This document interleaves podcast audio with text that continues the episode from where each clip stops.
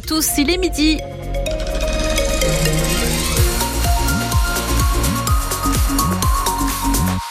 Et c'est une journée agréable, plus ou moins ensoleillée. Un point météo complet à la fin de ce journal. Les infos avec euh, Marie et Marty Rossian. Les joueurs de la SM se rendent à Bayonne aujourd'hui. Et eh oui, pour la 15e journée du top 14, un déplacement qu'ils ne vont pas faire seuls, loin de là, puisque près d'un millier de supporters ont prévu de se rendre au stade Jean Daugé à Bayonne aujourd'hui pour les soutenir. Et ça ne sera pas du luxe hein, face à une équipe de Bayonne en forme habituellement à domicile.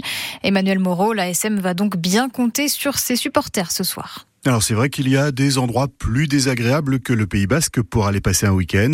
Les supporters de l'ASM vont donc joindre l'utile à l'agréable et concurrencer la Peña Bayona et les Champs Basques ce soir au stade Jean Daugé. Un soutien apprécié par les joueurs et le staff. Frédéric Charrier, l'entraîneur des trois quarts et de l'attaque. Je pense que le public voit que l'équipe travaille, que les joueurs sont très investis euh, pour la mission, les objectifs du club. Alors des fois on n'est on pas très bon, euh, des fois on est meilleur. Donc euh, on est content qu'ils reviennent et on a envie de gagner les matchs pour leur donner des émotions et que les, gens se retrouvent dans l'équipe et arrivent à, nous suivre, que ce soit au Michelin mais aussi à l'extérieur. Un soutien qui surprend toujours Joris Durand, qui vit sa première saison en jaune et bleu. Moi j'aurais pensé qu'ils étaient déçus après le match de Bordeaux et voir un peu moins de monde sur le match d'Escarlet. Mais comme je l'avais dit, euh, ce match d'Escarlet c'est incroyable de, voir 14 000 personnes euh, un samedi après-midi pour un match du Challenge Cup. C'est quelque chose que j'avais rarement vécu. Donc euh, voilà, ils ont été incroyables et je pense qu'ils aiment vraiment ce club, ils nous aiment vraiment. Donc à nous de leur rendre et voilà, on sent qu'ils sont à fond derrière nous. C'est des supporters qui sont toujours là pour nous. On essaye de leur rendre le mieux possible. Les supporters de l'ASM ont rendez-vous dès l'après-midi au centre-ville de Bayonne pour se rendre en cortège jusqu'au stade, escortés par la banda de Cournon, sans oublier d'aller encourager les espoirs du club qui rencontrent également ceux de l'aviron bayonnais cet après-midi. Bayonne ASM en top 14, donc c'est ce soir à 21h, match à suivre bien sûr sur notre antenne France Bleu Pays d'Auvergne avec les commentaires de Julien Houry. Et puis en Pro D2, toujours en rugby, donc la victoire hier d'Aurillac. Les Cantaliens ont battu Colomiers 30 à 17, Aurillac qui se hisse donc à la sixième place du classement. Dans le reste de l'actualité, ils étaient convoqués hier devant le tribunal judiciaire de Clermont. Cinq hommes âgés de 23 à 32 ans, ils sont soupçonnés d'avoir commis une quarantaine de vols dans plusieurs départements dans la région. Des vols principalement de métaux qui étaient ensuite revendus. L'audience a été reportée au 18 mars prochain pour permettre à la défense d'avoir du temps pour se préparer.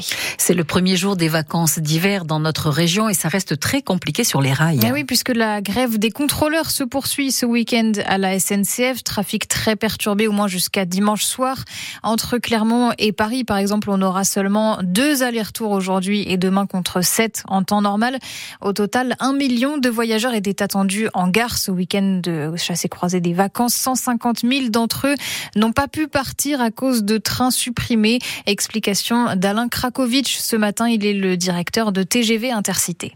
Malgré trois euh, chefs de bord grévistes sur quatre, on a pu faire rouler euh, un train sur deux. Pour dimanche, on sera un tout petit peu plus, on sera à 56%, mais évidemment, ça reste très faible et c'est pour ça d'abord que on tient vraiment à s'excuser parce qu'on sait euh, que ça représente de grosses, grosses difficultés pour ces 150 000 voyageurs qui n'ont pas de solution. Donc on leur rembourse évidemment intégralement leurs billets. Et puis on a voulu faire ce, ce, geste commercial dont on comprend bien qu'il n'est pas à la hauteur des difficultés rencontrées par les voyageurs, mais 50% sur le, prix d'un prochain sur le prochain voyage, quel que soit ce voyage, quelle que soit la destination, quelle que soit la date. Il n'y a aucune démarche euh, à réaliser parce qu'on n'ajoute pas une galère à une autre galère. Alain Krakowicz, directeur euh, de TGV Intercité, interrogé par nos confrères de France Inter ce matin. Notez qu'en ce week-end donc de chassé croisé des vacances, les routes aussi seront bien chargées. Bison futé euh, classe ce samedi en rouge dans notre région Auvergne-Rhône-Alpes dans le sens des départs. On fait le point complet sur le trafic à la fin de ce journal. Le président ukrainien Volodymyr Zelensky reçu à l'Elysée hier par Emmanuel Macron. Les deux présidents ont signé un accord qui prévoit notamment une aide militaire à l'Ukraine de 3 milliards d'euros supplémentaires pour cette année. Emmanuel Macron qui a également fustigé le gouvernement russe après l'annonce de la mort d'Alexei Navalny, opposant mort dans un camp de détention, opposant donc de longue date à Vladimir Poutine. Ce décès dit la faiblesse du Kremlin, a réagi le président français. Des bus à hydrogène vont bientôt circuler dans la région Auvergne-Rhône-Alpes. C'est le groupe GCK basé à Landes qui est chargé de convertir les autocars de la région. Dans un premier temps, 16 autocars vont donc être rétrofités, comme ça qu'on appelle ce passage à l'hydrogène pour une somme de 8 millions d'euros et demi. Et puis à terme, l'entreprise Puy d'Aumoise va convertir une cinquantaine de cars de la région. On est aujourd'hui à 160 jours avant les Jeux Olympiques de Paris 2024. Un moment très attendu, on le sait, pour les sportifs de France, du monde entier qui se préparent depuis 4 ans et plus. Et au programme des festivités qui vont précéder la cérémonie d'ouverture, il y a ce passage de la flamme olympique qui va parcourir toute la France avec de nombreux relayeurs dans chaque région. La flamme olympique qui va faire une étape supplémentaire chez nous à Clermont-Ferrand. Ce sera un passage un peu express, hein, pas de défilé public euh, prévu car la flamme va s'arrêter au siège de la Caisse d'épargne, partenaire officiel des JO. Un moment qui s'annonce très fort pour les employés, en particulier pour l'un d'entre eux, Paul Antifon. Il est également arbitre de basket pro. Il a été choisi pour être relayeur.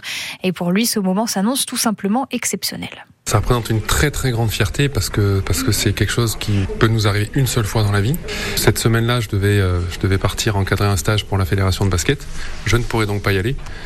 J'aurai l'occasion de faire d'autres stages et je n'aurai pas l'occasion de porter la flamme à nouveau. Donc le choix était vite fait.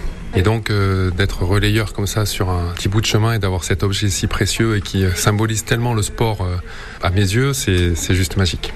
Et les Jeux olympiques sont tellement mythiques euh, qu'on peut pas se passer de cette manifestation pour les sportifs parce que c'est euh, l'objectif de certains sportifs euh, qui travaillent pendant 4 ans, 8 ans, 10 ans, demander à Teddy Riner tout ce qu'il a fait pour avec toutes les médailles qu'il a obtenues. donc je pense que les Jeux olympiques font partie du patrimoine du sport et font partie du patrimoine mondial.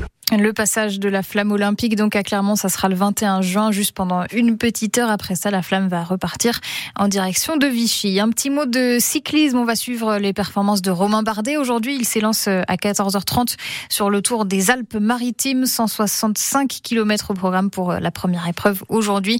Hier, le Brivadois a plutôt bien entamé sa saison puisqu'il a terminé troisième de la Classique VAR. Et puis du volet, ce soir, les Panthères de Chamalières affrontent le Canet en 21e journée de Ligue A féminine. Le coup d'envoi de la rencontre est à 20h30 ce soir.